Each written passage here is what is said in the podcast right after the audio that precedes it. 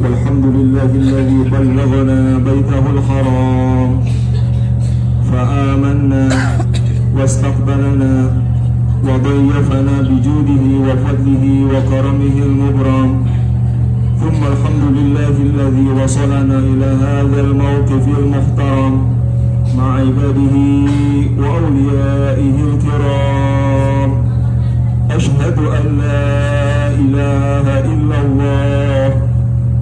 الجلال والإكرام. وأشهد أن محمدا عبده ورسوله. أفضل من طاف ببيته الحرام وخير من وقف في عرفاته وأحرم. اللهم صل على سيدنا محمد الفاتح لما أغلق والخاتم لما سبق ناصر الحق بالحق والهادي إلى صراطك المستقيم. وعلى آله حق قدره ومقداره العظيم. أما بعد إخوة الحجاج فأنا موصيكم ونفسي بتقوى الله بتقوى القلوب وطاعة المعبود وتوحيد المطلوب والمقصود. وقد قال تعالى أعوذ بالله من الشيطان الرجيم. الحج أشهر معلومات فما فرض فيهن الحج فلا رفث ولا فسوق ولا جلال في الحج. وما تفعلوا من خير يعلمه الله. وتزودوا فإن خير الزاد التقوى. واتقون يا أولي الألباب. وقال رسول الله صلى الله عليه وسلم الحج عرفة. Hadirin saudara-saudaraku para nabi Allah, para jamaah haji, para hujaj. Hari ini kita ditempatkan Allah Subhanahu wa taala di tempat yang paling agung di muka bumi ini. Hari ini di antara jutaan orang yang berharap bisa berkumpul di tempat ini untuk sampai pada puncak pelaksanaan ibadah haji, Allah memilih Bapak Ibu sekalian. Hari ini di antara jutaan orang yang telah lama merindukan untuk bisa wukuf di Arafah, Allah Subhanahu wa taala memilih Bapak Ibu sekalian. Bahkan hari ini mungkin ada di antara kita yang sejak lama ayah ibunya merindukan ibadah haji untuk bisa wukuf di Arafah, tetapi mereka belum sempat melakukannya. Bapak Ibu sebagai anak-anaknya oleh Allah dipilih hari ini untuk duduk di sini bersimpuh untuk menyampaikan segala hal terbaik sebagai bagian dari wukuf di Arafah ini. Allahu Akbar walillahil hamd. Hadirin jamaah haji sekalian, Arafat ada tempat yang agung, tempat tercurahkannya air mata, tempat terhempaskannya segala beban kehidupan, tempat berkumpulnya para kekasih Allah Subhanahu wa taala. Nabi mengatakan al-hajju Arafah. Inti, substansi, tiang yang paling penting dari ibadah haji adalah Arafah. Rukun haji ada enam, tetapi di dalam hadis ini Nabi hanya menyebut Arafah. Seakan-akan yang lain itu bukan ibadah haji. Seakan-akan haji itu hanya Arafah saja. Padahal faktanya tidak hanya wukuf di Arafah. Ini menunjukkan dari sekalian bahwa wukuf di Arafah yang akan kita lakukan ini, yang sedang kita lakukan ini memiliki peran besar di dalam ibadah haji kita. Oleh karena itu, hadirin sekalian, maka sangat penting di dalam khutbah Arafah ini saya menyampaikan segala pesan-pesan kebaikan yang telah disampaikan para ulama dengan merujuk pada Al-Quran, dengan merujuk pada Sunnah, sehingga wukuf kita benar-benar bermakna. Ketika Nabi mengatakan Al-Hajju Arafah, tentu ini pun mengisyaratkan bahwa pesan-pesan haji, pesan-pesan utama, pesan-pesan spiritual haji sesungguhnya paling besarnya, paling banyaknya, dominannya ada di dalam wukuf Arafah ini. Oleh karena itu kata para ulama, orang yang gagal, orang yang merugi adalah orang yang terhalang, orang yang terhijab dari mendapatkan pelajaran-pelajaran wukuf di Arafah. Hadirin sekalian, mari kita lihat bagaimana mulianya Arafah ini baik harinya ataupun tepatnya. Jika kita lihat pelaksanaan ibadah haji, rukun-rukun haji utamanya, tidak ada satupun rukun haji yang lebih menyatukan kita sebagai jamaah haji dari segala perbedaan yang ada pada kita kecuali wukuf. Kalau kita lihat tawaf hanya menyatukan kita pada tempat, sedangkan waktunya kita bisa tawaf berbeda-beda waktu. Sa'i hanya menyatukan kita pada tempat Sementara waktunya kita bisa berbeda-beda Bahkan cukur yang merupakan rukun haji Itu malah kita bisa pada waktu yang berbeda dan tempat yang berbeda Tetapi Arafah Apa pun perbedaan kita Baik perbedaan yang takdiri Perbedaan kulit, perbedaan ras, perbedaan bangsa, perbedaan daerah Bahkan kalaupun ada perbedaan-perbedaan dalam tata cara ibadah Tetapi ketika wukuf di Arafah Kita tidak bisa memilih Kecuali kita wukuf di waktu yang sama. Kecuali kita wukuf di tempat yang sama. Dan semua ulama ijma tentang hal ini Tidak ada ulama yang berbeda pendapat tentang kebolehan wukuf di tempat lain Tidak ada ulama yang berbeda pendapat tentang kebolehan wukuf di luar tanggal 9 Hijrah Allahu Akbar.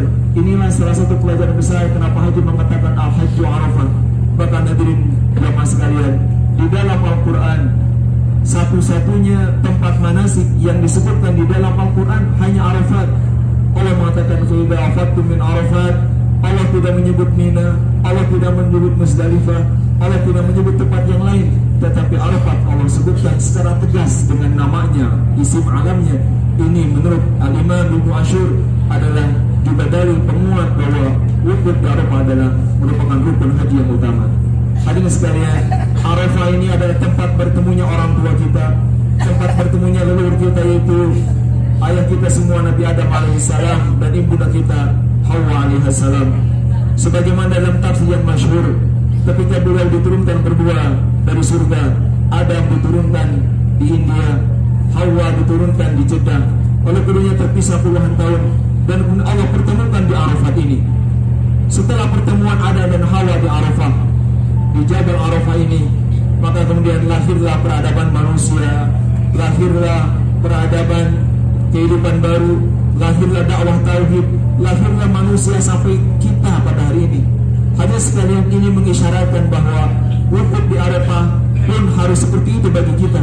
Bagi kita, wukuf di Arafah mengandung pesan bahwa setelah wukuf di Arafah, setelah hajian, kita harus lahir sebagai individu baru. Kita harus mampu melahirkan di dalam diri kita kehidupan yang baru, fase hidup yang baru, level hidup yang baru, cara hidup yang baru yang berbeda daripada kehidupan kita sebelumnya.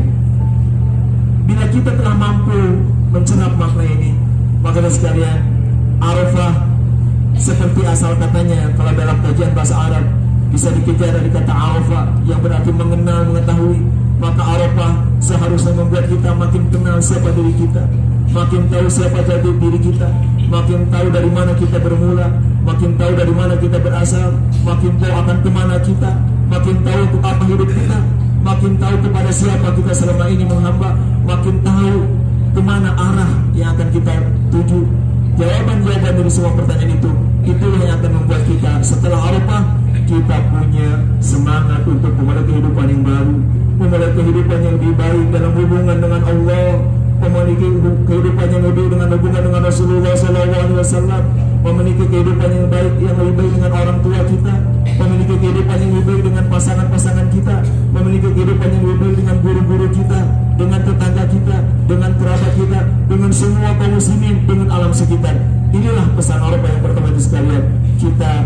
punya semangat kita punya komitmen sebagaimana Adam dan Hawa dipertemukan di Arafah ini oleh dan melahirkan peradaban manusia, peradaban tauhid, maka kita pun seharusnya seperti itu.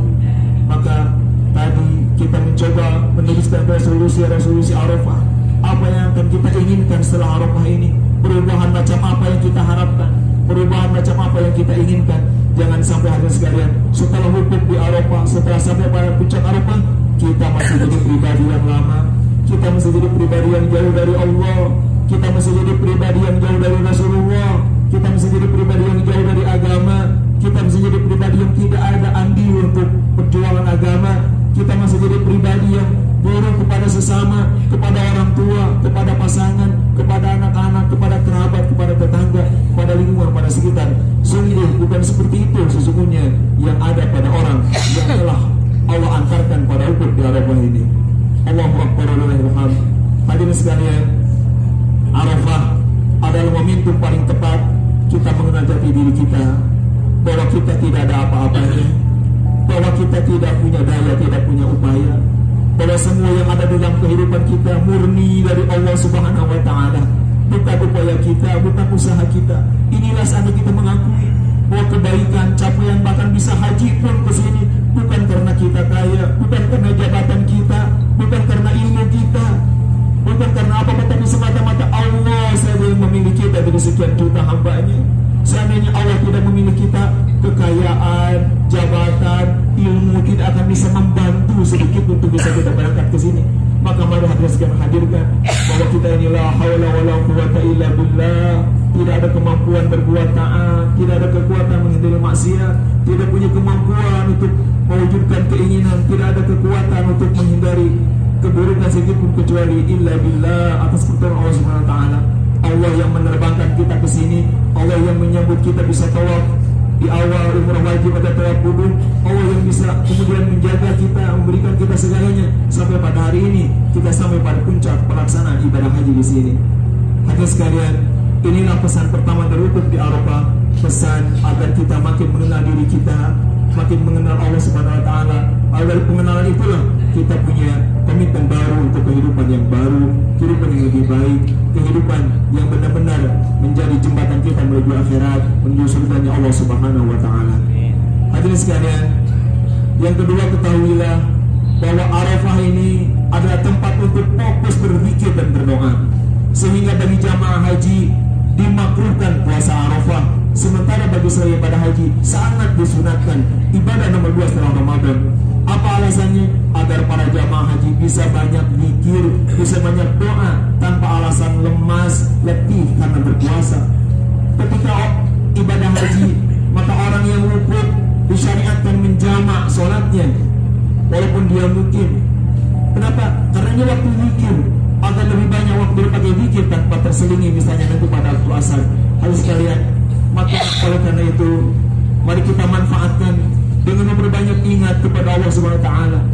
Pada wukuf di Arafah, orang sering menyebut haji adalah ibadah fisik, padahal Arafah wukuf di Arafah yang merupakan inti dari ibadah haji justru bukan ibadah fisik.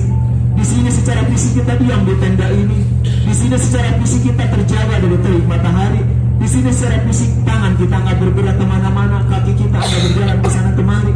Kita secara fisik duduk diam berjam-jam di sini, tetapi Wukuf adalah ibadah hati, wukuf adalah ibadah batin, wukuf adalah ibadah jiwa, jantung, ruh kita semua. Apa yang akan membuat kita bergerak? Yang akan membuat kita bergerak bukan kaki kita tetapi hati kita menuju Allah. Bergeraknya dengan berzikir, bergeraknya dengan menyebut-nyebut nama Allah, bergeraknya dengan memanggil-manggil Allah, bergeraknya dengan meminta-minta kepada Allah, bergeraknya dengan menunjukkan rasa butuh kita kepada Allah Subhanahu wa taala.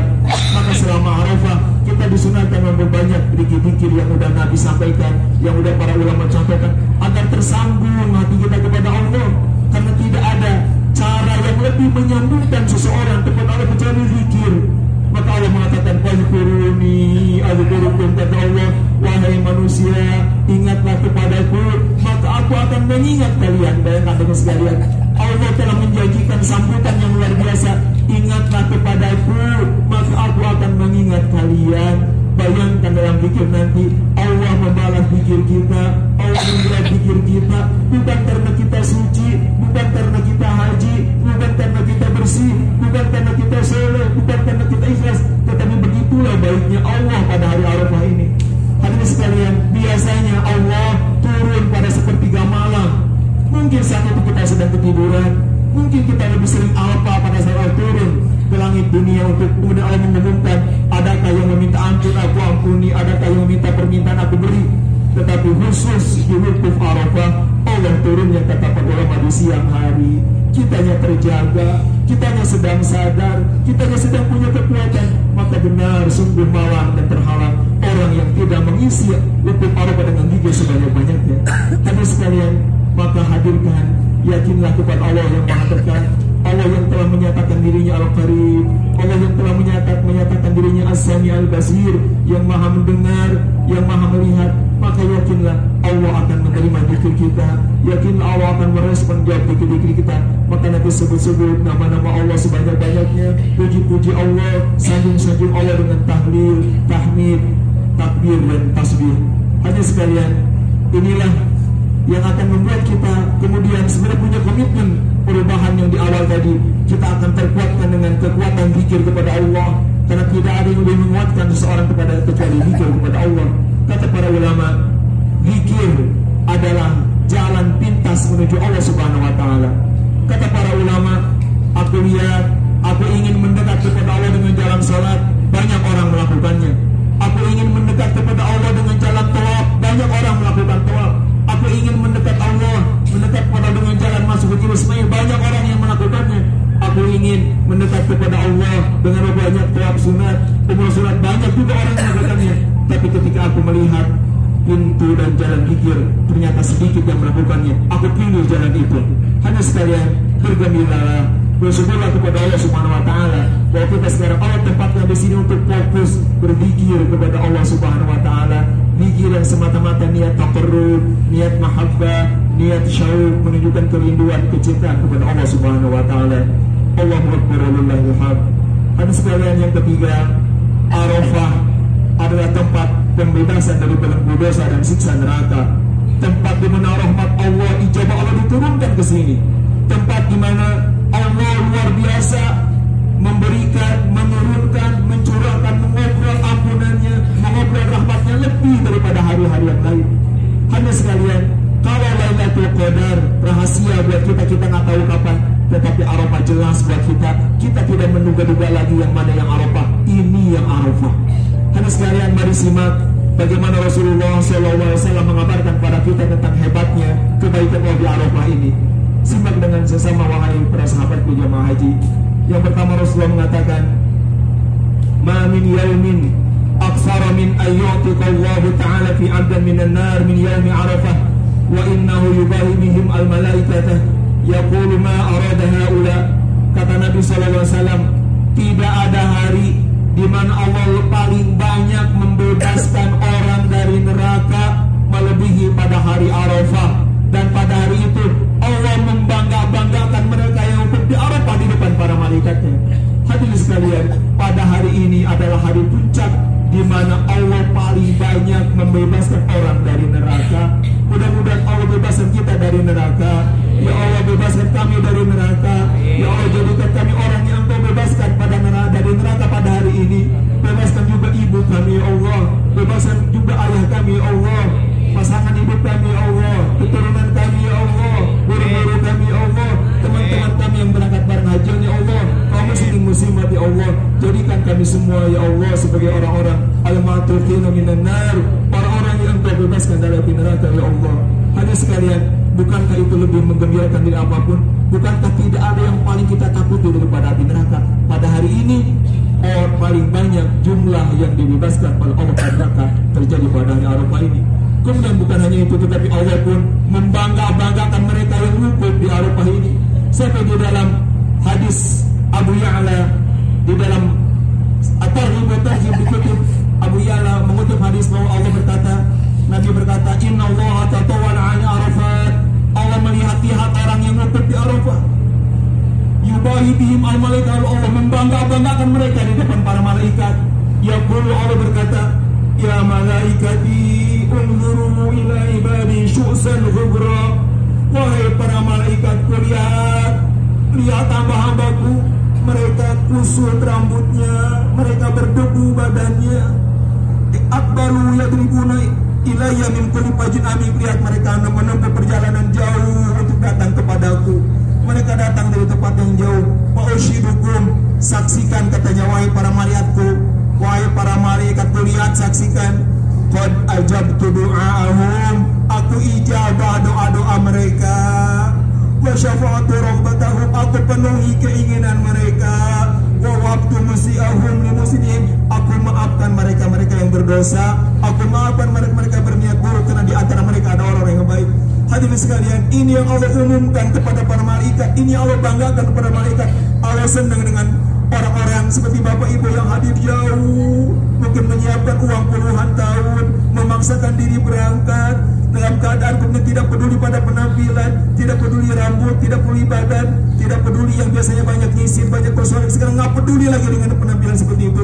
Allah mengatakan saksikan pada mereka mereka telah aku ijabah doanya mereka telah aku ampuni dosa-dosanya. Hadir sekalian oleh karena itu hadir sekalian dengan pernyataan seperti itu. Di dalam hadis lain dikatakan maru ya syaitanu asghar wala ahqar wala adhar wala adyad minhu fi yawmi arafah.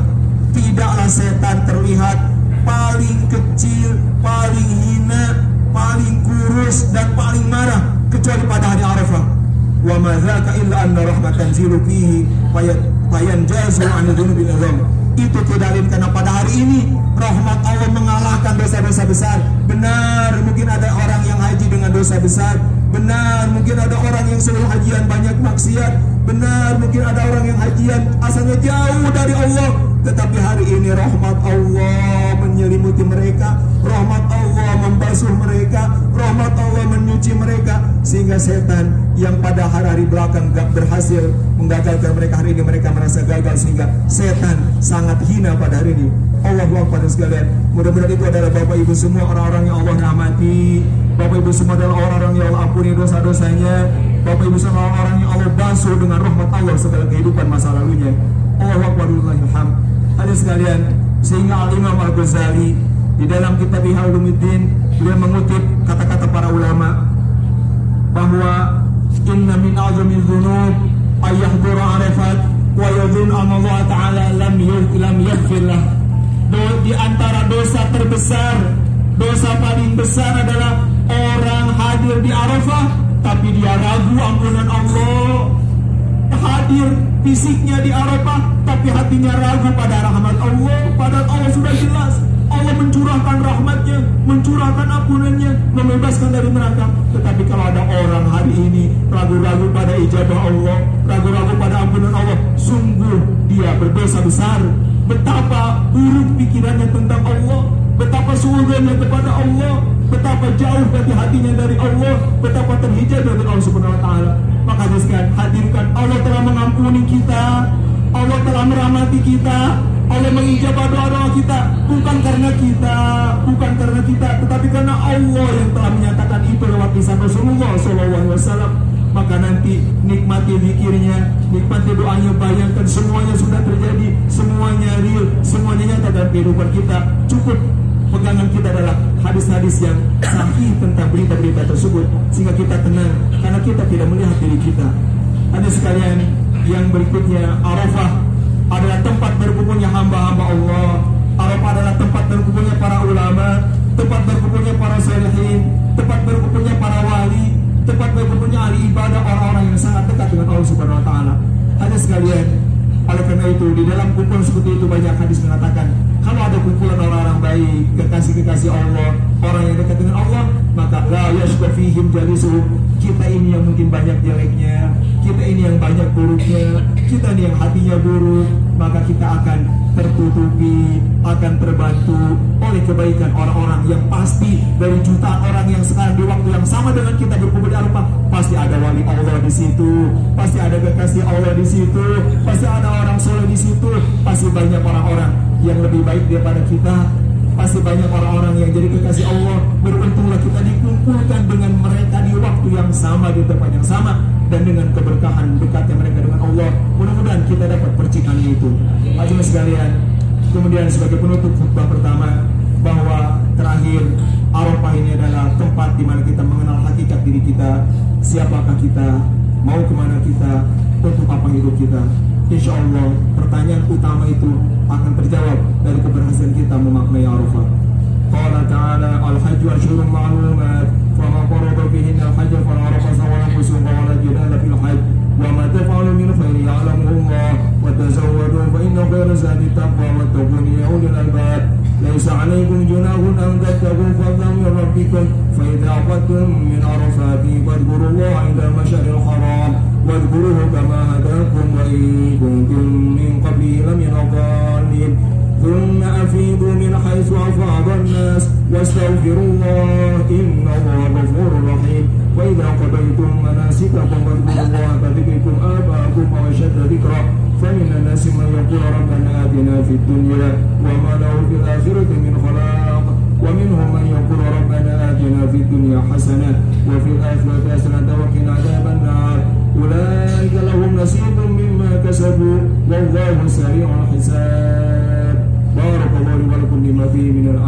الحكيم وتقبل مني ومنكم تلاوته إنه هو السميع العليم. نحمده ونستعينه ونستغفره ونعوذ بالله من شرور أنفسنا ومن سيئات أعمالنا. من يهدي فلا مضل له ومن يضلل هادي له. أشهد أن لا إله إلا الله وحده لا شريك له وأشهد أن محمدا عبده ورسوله. اللهم صل على سيدنا محمد تنجينا بها من جميع الأهوال والآفات وتقضي لنا بها جميع الحاجات. وتطهرنا بها من جميع السيئات وتبلغنا بها أقصى الغايات من جميع الخيرات في الحياة وبعد الممات. وعلى آله وصحبه وسلم تسليما. أيها الحاضرون اتقوا الله واعملوا الصالحات وانتهوا عن السيئات. وقد قال الله تعالى في القرآن الكريم أعوذ بالله من الشيطان الرجيم. وإذا سألك عبادي أني فإني قريب أجيب دعوة الداعي إذا دعان فليستجيبوا لي وليؤمنوا بي لعلهم يرشدون. Hadirin jamaah khutbah Arafah sekalian, tadi kita sudah paham bagaimana mulianya Arafah ini, bagaimana hebatnya Arafah ini, sehingga tidak ala, tidak ada alasan bagi untuk ragu sedikit pun tentang ijabah Allah. Tidak ada alasan bagi kita sedikit pun untuk ragu tentang ampunan Allah Subhanahu wa taala. Hadis sekalian, sebagai penutup di khutbah kedua ini, kita tidak cukup hanya memikirkan diri sendiri kita. Kita tidak cukup hanya memikirkan pribadi kita, tetapi kita pun harus memikirkan bangsa, negara dan masyarakat kita. Maka setelah pulang haji, adik sekalian, pastikan kita jadi orang-orang yang memberikan manfaat banyak untuk negara kita. Pastikan kita menjadi orang-orang yang lebih mencintai lagi negara kita, lebih mencintai lagi tanah air kita, sehingga sepulang hajian ini kita menjadi orang-orang yang paling banyak kontribusi kebaikannya untuk negara kita, untuk bangsa kita. Kita doakan semoga negara kita, bangsa kita Indonesia, Allah jadikan bangsa yang aman, bangsa yang tertib, bangsa yang damai, bangsa yang dijaga Allah dari segala keburukan. Apalagi sekarang banyak berita-berita kabar keburukan kita minta pada Allah. Ya Allah jagalah bangsa kami Indonesia. Ya Allah selamatkanlah bangsa kami Indonesia. Ya Allah damaikanlah bangsa kami Indonesia. Ya Allah rukunkanlah bangsa kami Indonesia. Ya Allah engkau karuniakan kami sebagai bangsa paling banyak muslimnya. Ya Allah maka karuniakanlah kepada kami. Kami sebagai negara yang paling banyak damainya Paling banyak bersatunya. Ya Allah jauhkan bangsa kami negara kami dari perpecahan. Ya Allah jauhkan dari segala kezaliman dan segala maksiat yang akan merusak membinasakan kami semua. Ya Allah jadikan Islam menjadi warna di negara kami. Ya Allah jadikan Islam sebagai warna bagi bangsa dan pemerintahan kami. Ya Allah jadikan nilai-nilai Islam diterapkan dalam kehidupan kami. Dengan cara itu kami benar-benar bisa menunjukkan tauhid iman ibadah yang mantap di negara kami Ya Allah. Ya Allah bantu pemerintah kami menunjukkan kebaikan-kebaikan Islam di negara kami. Ya Allah siapa pun yang punya pikiran baik usaha baik untuk Islam bantulah dia ya Allah Ya Allah siapa pun yang punya niat buruk usaha buruk untuk mati Islam hancurkanlah mereka ya Allah. Allahumma rabbana taqabbal minna innaka antas samiul alim wa tub alaina innaka antat tawwabur rahim. Allahumma ya Allah kami telah meyakini ijabahmu ya Allah. Maka penuhilah segala doa kami ya Allah. Ya Allah kami telah meyakini ampunanmu ya Allah. Ampuni kami semua ya Allah. Ampuni kami semuanya ya Allah. Ampuni kami semua ya Allah. Allahumma ilaika tawajjahna ولوجهك الكريم أردنا فاجعل ذنوبنا مغفرة واجعل ذنوبنا مغفرة.